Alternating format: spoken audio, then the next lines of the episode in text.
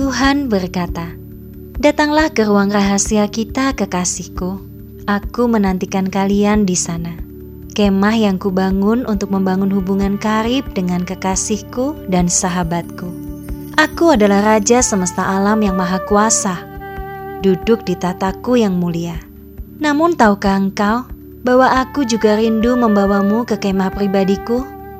Ada saatnya engkau melihat kemuliaanku di tahta dan menyembahku bersama dengan para malaikatku. Ada saatnya engkau akan memandangku dari dekat dengan karib dan tenang. Itulah kemahku. Mari, masuklah lebih dalam. Aku merindukan penyembahanmu di dalam ruang rahasia kita.